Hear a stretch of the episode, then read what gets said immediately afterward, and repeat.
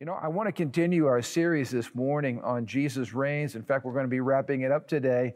I started this series intentionally on Easter Sunday. And I did that intentionally because here's why Jesus demonstrated by his resurrection from the dead that he is Savior and he is Lord and he is King and he is bringing forth the fullness of his kingdom. But that kingdom was inaugurated uh, during his powerful resurrection and ascension to the Father's right hand. Jesus brought the kingdom with us. In fact, when you look with me to, uh, on the screen there, Luke chapter 8, verse 1, it says that the Bible tells us that Jesus began a tour of the nearby towns and villages, and this is what he was doing. The Bible says he was preaching and announcing the good news of the kingdom of God. How many of you know the good news is that Jesus Christ is king? The good news is that Jesus Christ is reigning. Whatever Jesus touches, whatever Jesus handles, whatever Jesus is in charge of, uh, that is good news for us because it always brings great blessing. And so, right now, the message we've been sharing with you is we are living under the rule and reign of Jesus.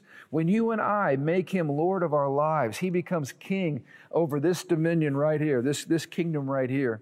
And the more I live in the realm of the kingdom, the more the, of the blessing and the favor and the goodness of God that I experience. And so we're trying to teach you how, how to move and how to live in the kingdom of God. And that what we do as God's people to bring about the blessings of Christ's kingdom reign.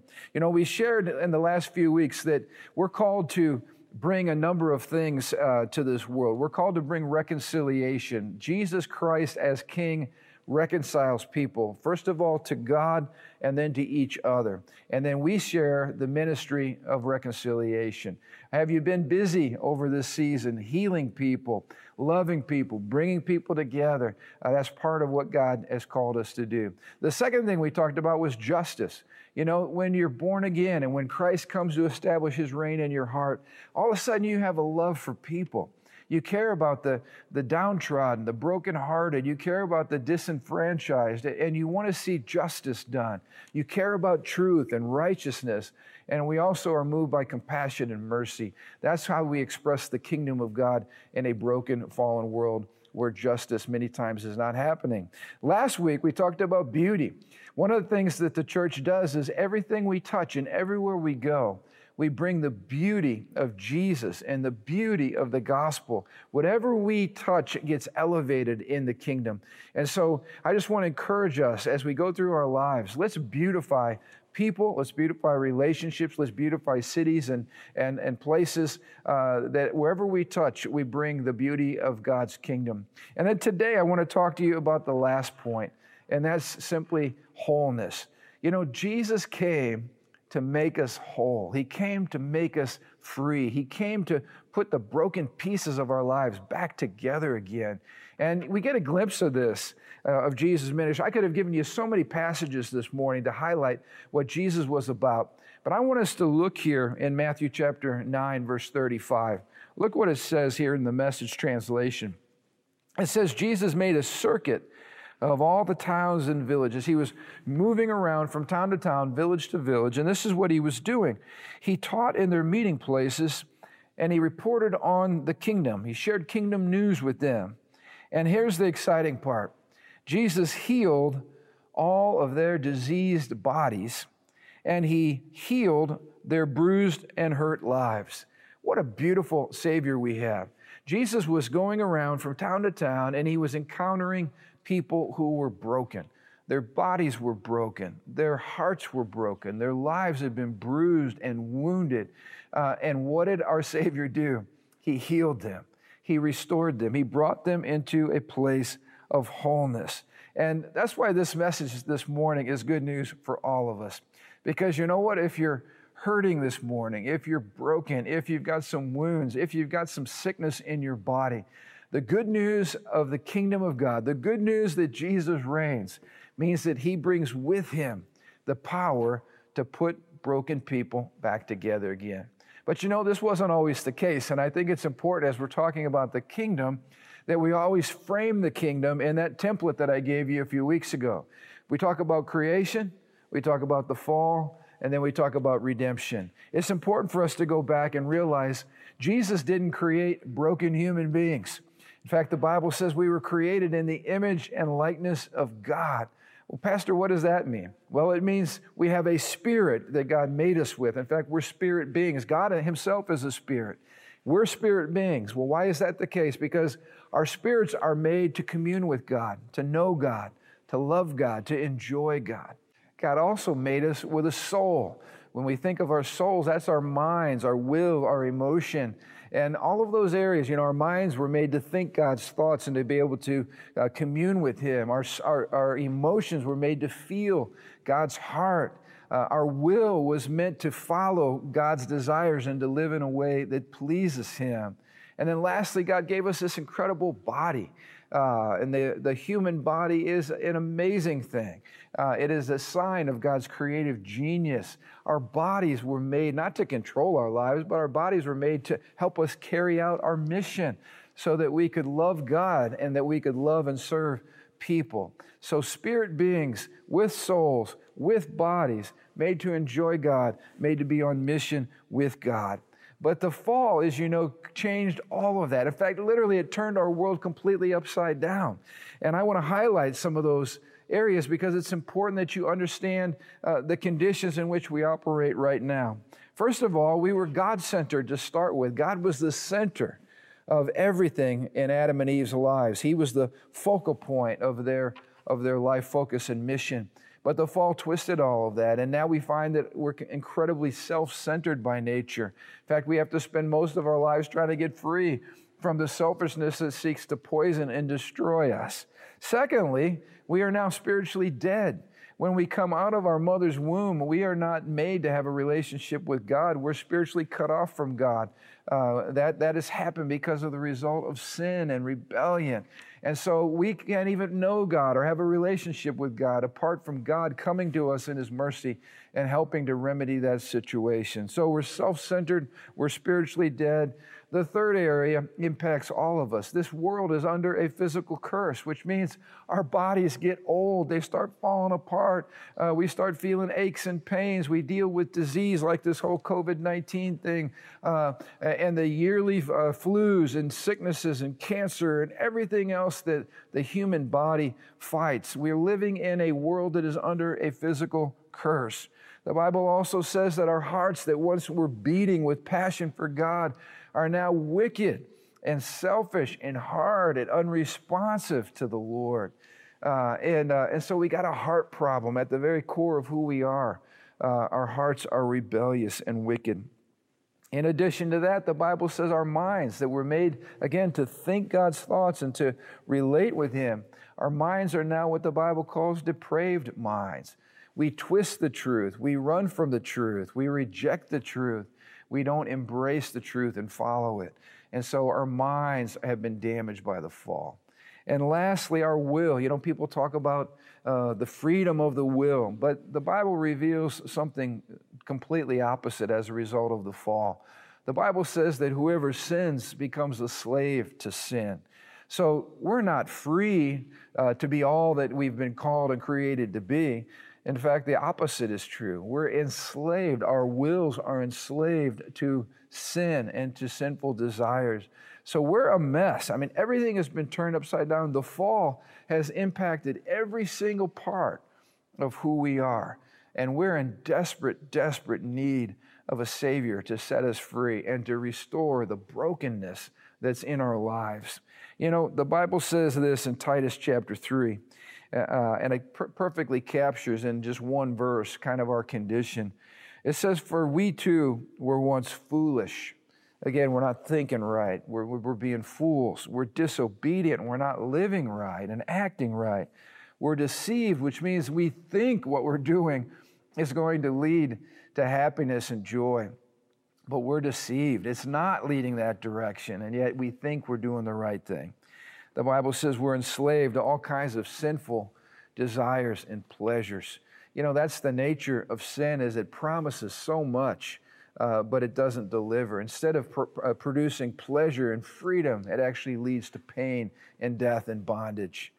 And then lastly, it says we're spending and wasting our lives in malice, in envy, being hateful, and hating one another. What a, what a description of fallen human beings. We are broken, we are in need of redemption.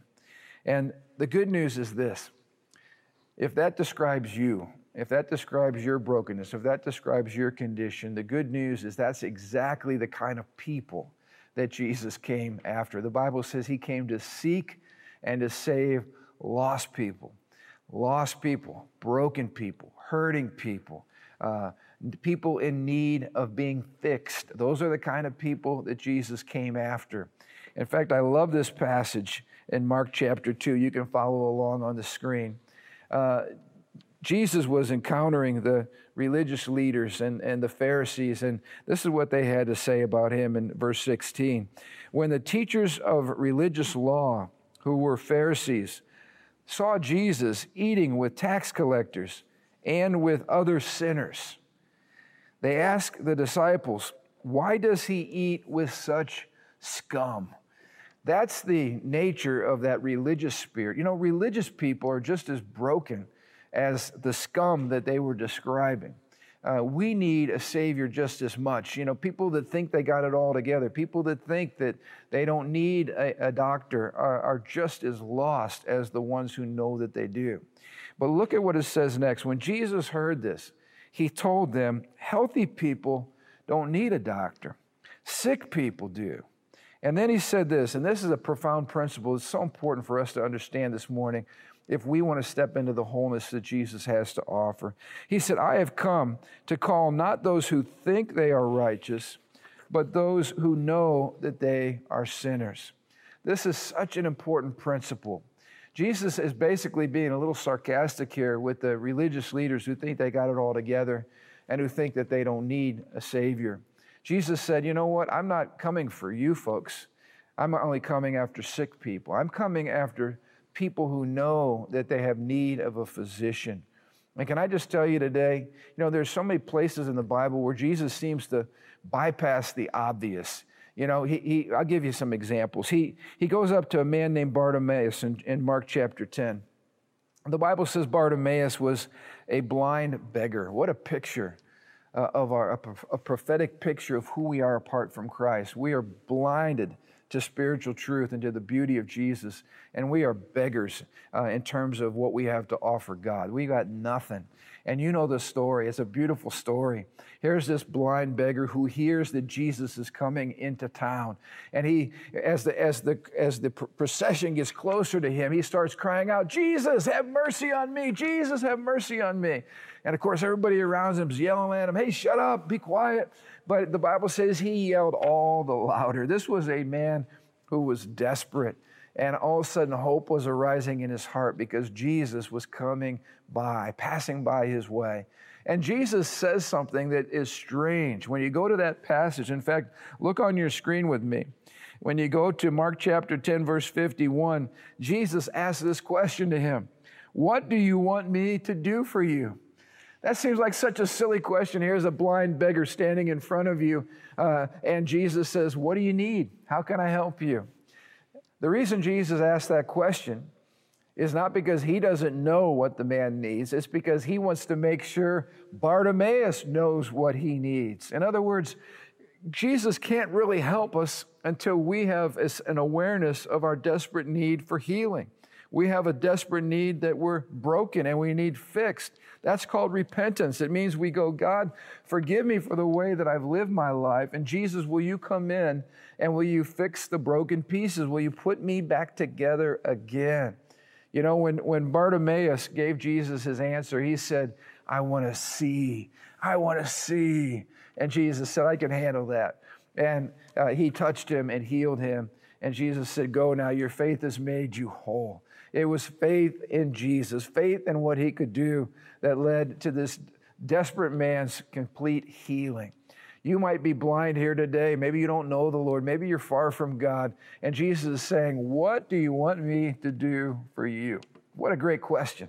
He's offering that question to each of us this morning. How can I help you?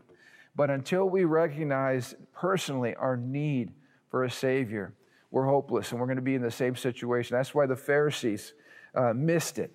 The reason they missed it was they thought they had it all together. You know, Living Stones has been called a place that's like a spiritual greenhouse, it's a hospital. And if you've been around here for any length of time, you realize that none of us, uh, none of us in leadership positions, are standing here acting like we're perfect and we've got it all together. In fact, one of the beautiful things about the culture here at Living Stones is that we're just a bunch of broken, blind, begging sinners who have all found Jesus, or better stated, He found us. And he's had mercy on us. And whatever beauty that there is, whatever strength there is, is the Lord's strength. It's the Lord's beauty. And so if you're watching here today, here's the good news. You can drop the pose, man. You don't have to you don't have to be someone or something that you're not. You can admit that you're hurting. You can admit that you're lost. You can admit that you're uh, you're in need of healing. And you know what? If you'll drop the guard and if you'll quit being a, a, Pharisee and quit acting like you got it all together and you'll just be completely honest, you'll realize that there's bruised areas in your heart, that there's painful areas in your life, there's areas where you're crippled right now, maybe not physically, but you're crippled emotionally, you're crippled spiritually. And the great news is if you'll just admit it and if you'll just say, help, Jesus will come running to the rescue because his whole mission was about making people who are broken whole again. And that's what he wants to do. Let me give you another example from Scripture in John chapter 5.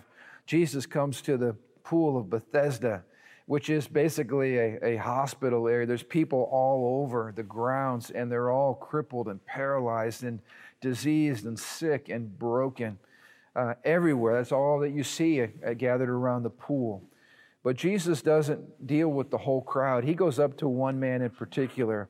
The Bible tells us this man had been crippled for 38 years. And once again, Jesus bypasses the obvious. And this is what he asked this man in John chapter 5, verse 6 Would you like to get well? Isn't that a strange question to ask a sick person? Would you like to be well? And right away, when Jesus asked him that question, what follows is a litany of excuses. Why this man has not been able to make it into the pool on time and why he always misses out, and, and excuse after excuse after excuse. Can I just encourage you this morning that until we're willing to drop the excuses, uh, until we're willing to embrace responsibility, until we're willing to believe God personally for our own lives, we're going to lay there crippled. Jesus turned to this man and he said, Hey, get up, pick up your bed, and walk. There was faith required. Jesus, Jesus challenged this man if you want to be healed and you'd like me to do something about your brokenness, you've got to do something about it as well. Quit making the excuses and hop to your feet. In other words, let's participate with what God wants to do in our healing. Let's be cooperative. Let's, let's pursue God. Let's hunger for wholeness. Let's realize we're on a journey together. We've not yet arrived. This is going to be a lifelong process of allowing God to heal the brokenness that's in us. But the journey is worth it, and we need to take up our mat and we need to start moving and in pursuit of the only one who can make us whole. And his name is Jesus Christ. You know, Jesus gave an, a, a, famous teaching. It's called the Beatitudes. It's also called the Sermon on the Mount. Uh, when I was in Israel this past year, they took us to the place where they believe uh, that sermon took place. And it's a beautiful hillside overlooking the Sea of Galilee. And Jesus began that Sermon on the Mount by establishing a really, really important principle for all of us.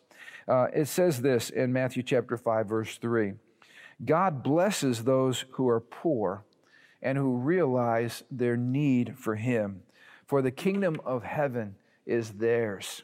One translation says, uh, God blesses the spiritually bankrupt. What is he talking about here? He's not talking about being poor in terms of money or dollars. He's talking about being poor spiritually or realizing that we have nothing to bring to the game here. We are bankrupt when it comes to what we have to offer. And until you realize that you are bankrupt, until you realize your need for Jesus, that you can't save yourself, that you can't heal yourself, that you can't put all the broken pieces back together again. Uh, until you have that revelation, you'll never begin to enter the amazing kingdom that God has for us. But those who are spiritually poor, those who recognize their spiritual bankruptcy, are the very candidates for whom Jesus brings healing. In fact, it's amazing in this passage when you wonder where the, the audience came from. What happens in the verses previous to that is that Jesus was going around healing the sick, casting out devils, those that were demonized and oppressed by demonic spirits. He was setting them free, and he was bringing hope. These were the people that that mobbed Jesus. They, they followed him. They were, the, they were the crowd that was gathered there when Jesus began teaching about the principles of the kingdom of God. In fact, in Acts chapter 10, verse 38, I love this verse because it really, in one verse, captures what Jesus was about. It says that he went around doing good and healing all of those who were oppressed, downtrodden, beaten, bruised by Satan and by Satan's attacks on their life. Uh, that's the good news of the gospel. That's what Jesus brings. He brings salvation. You know, in the Greek, that word salvation is an amazing word. It's the Greek word sozo. Some of you are familiar with this concept, but it bears repeating. It means to be saved or rescued out from under Satan's power and to be restored into wholeness and order because of God's work in your life. So God comes and He rescues you, He pulls you out of Satan's kingdom. He puts you in the kingdom of His dear Son, Jesus Christ. And then He begins to reorder and heal and restore every dimension of your life. This speaks, first of all, uh, of spiritual healing. It starts in the heart. God introduces you uh, to himself through Jesus Christ, and he gives you a heart transplant. It's called salvation, it's called being born again. But he doesn't stop just with our spirits. Then he moves into the soul realm. He starts renewing our minds so that we think like God, so that we can understand God's principles for life and for success, uh, kingdom principles. We learn that, of course, through the Word of God. He also deals with our damaged emotions, the areas where we've been bruised and, and broken in life. He begins to come in gently and heal our emotional realm and heal our wounded heart. And then lastly, praise God for this, God also has the power to heal and restore our broken bodies. The gospel is the good news for the whole person. Jesus heals us and restores us body, soul, and spirit from the inside out. He cares about every part of you. You're not a, a bunch of compartments and He only cares about certain compartments. No, He cares about you. He cares about all of you from the top of your head to the soles of your feet, inside out, every part, every square inch of who you are. That's the wholeness that Jesus is committed to bringing, and that's good news. But let me bring the last part of this up. We said there's creation, there's the fall, and then there's the fullness of the kingdom. We're living now in the already and the not yet. We're living in times where Christ's kingdom has broken through with great hope and great joy and great opportunity. Uh, and that's good news for us. But here's the other challenge is that all the healing that Jesus did was not so that he would heal every single person on planet Earth. We know that's not the case. But every time Jesus healed somebody or a group of people, sometimes it said everybody that was there, he healed them all. What was he demonstrating for us? He was showing us, he was giving us a foretaste, he was bringing the appetizers out to show us that there's a time coming when he's bringing his kingdom in all of its fullness all of its fullness. That means there will be no sickness. There will be no, no uh, demonic activity. There will be no pain. There will be no hardship. There will be no bruises, all right? There's going to be nothing but blessing. We talked about this a little bit last week when Jesus brings the fullness of his beauty to planet Earth. When this, this planet that we live on right now will become made new, it will be a new earth the new heavens and the new earth. And we read about this. I want to close this morning with a couple of passages from the book of Revelation. When Jesus heals the sick, again, he's pointing to a day when sickness will be no more and when the new earth is going to replace this current fallen, broken order in which we're living right now. And I want you to read in Revelation 21, verse 4 with me. This is good news. He will wipe away every single tear from their eyes, and there will be no more death and no more sorrow, no more crying, no more pain. All these things are gone forever. Isn't that an exciting time to think about? You know, all of us that have walked with Jesus for any length of time have experienced His touches in our life. We've experienced His goodness. We've, we've been perhaps physically healed. There are many of you watching right now that have experienced the healing power of Jesus in your body. What a, a priceless privilege that is for us as believers. Many of us have been healed in our emotions. All of us that are born again have been, have been redeemed in our spirits. Our spirits have been resurrected from death to life.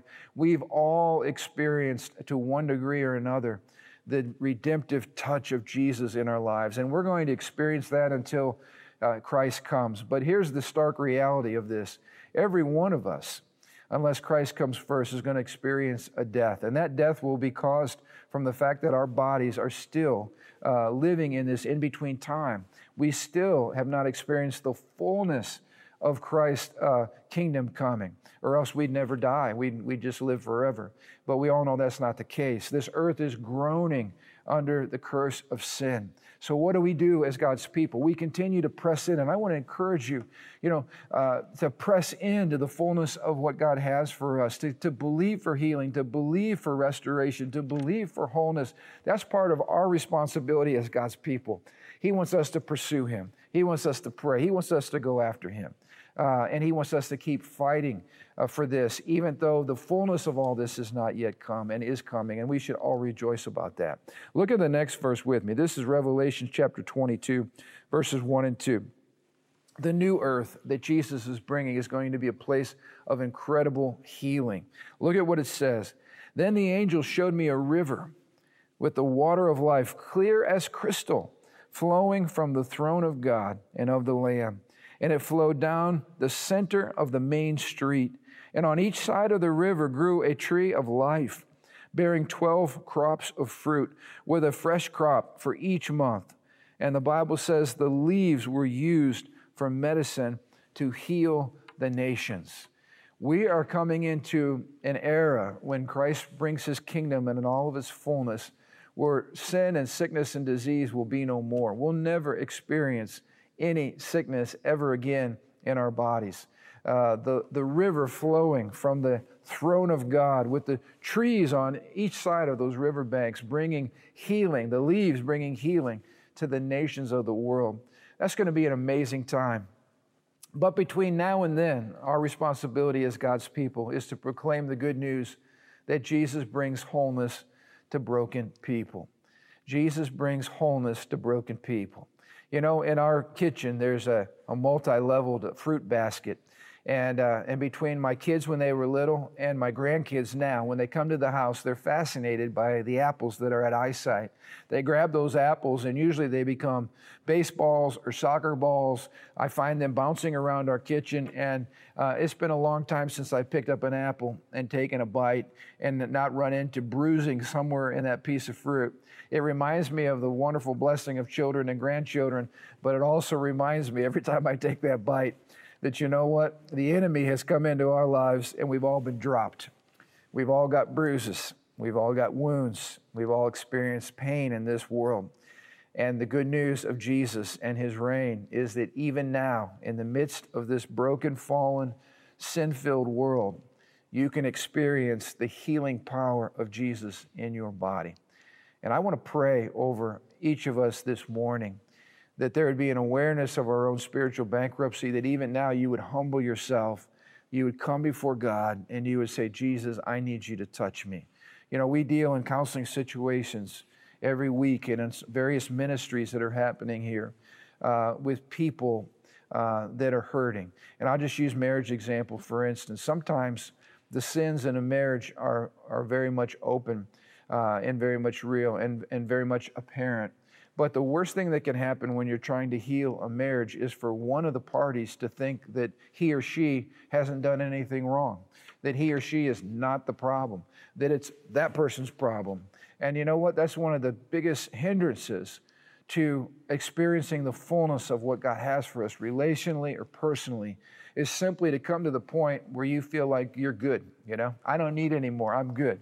Uh, Everything's good in my life. And you become almost a critic and a Pharisee uh, as it relates to other people.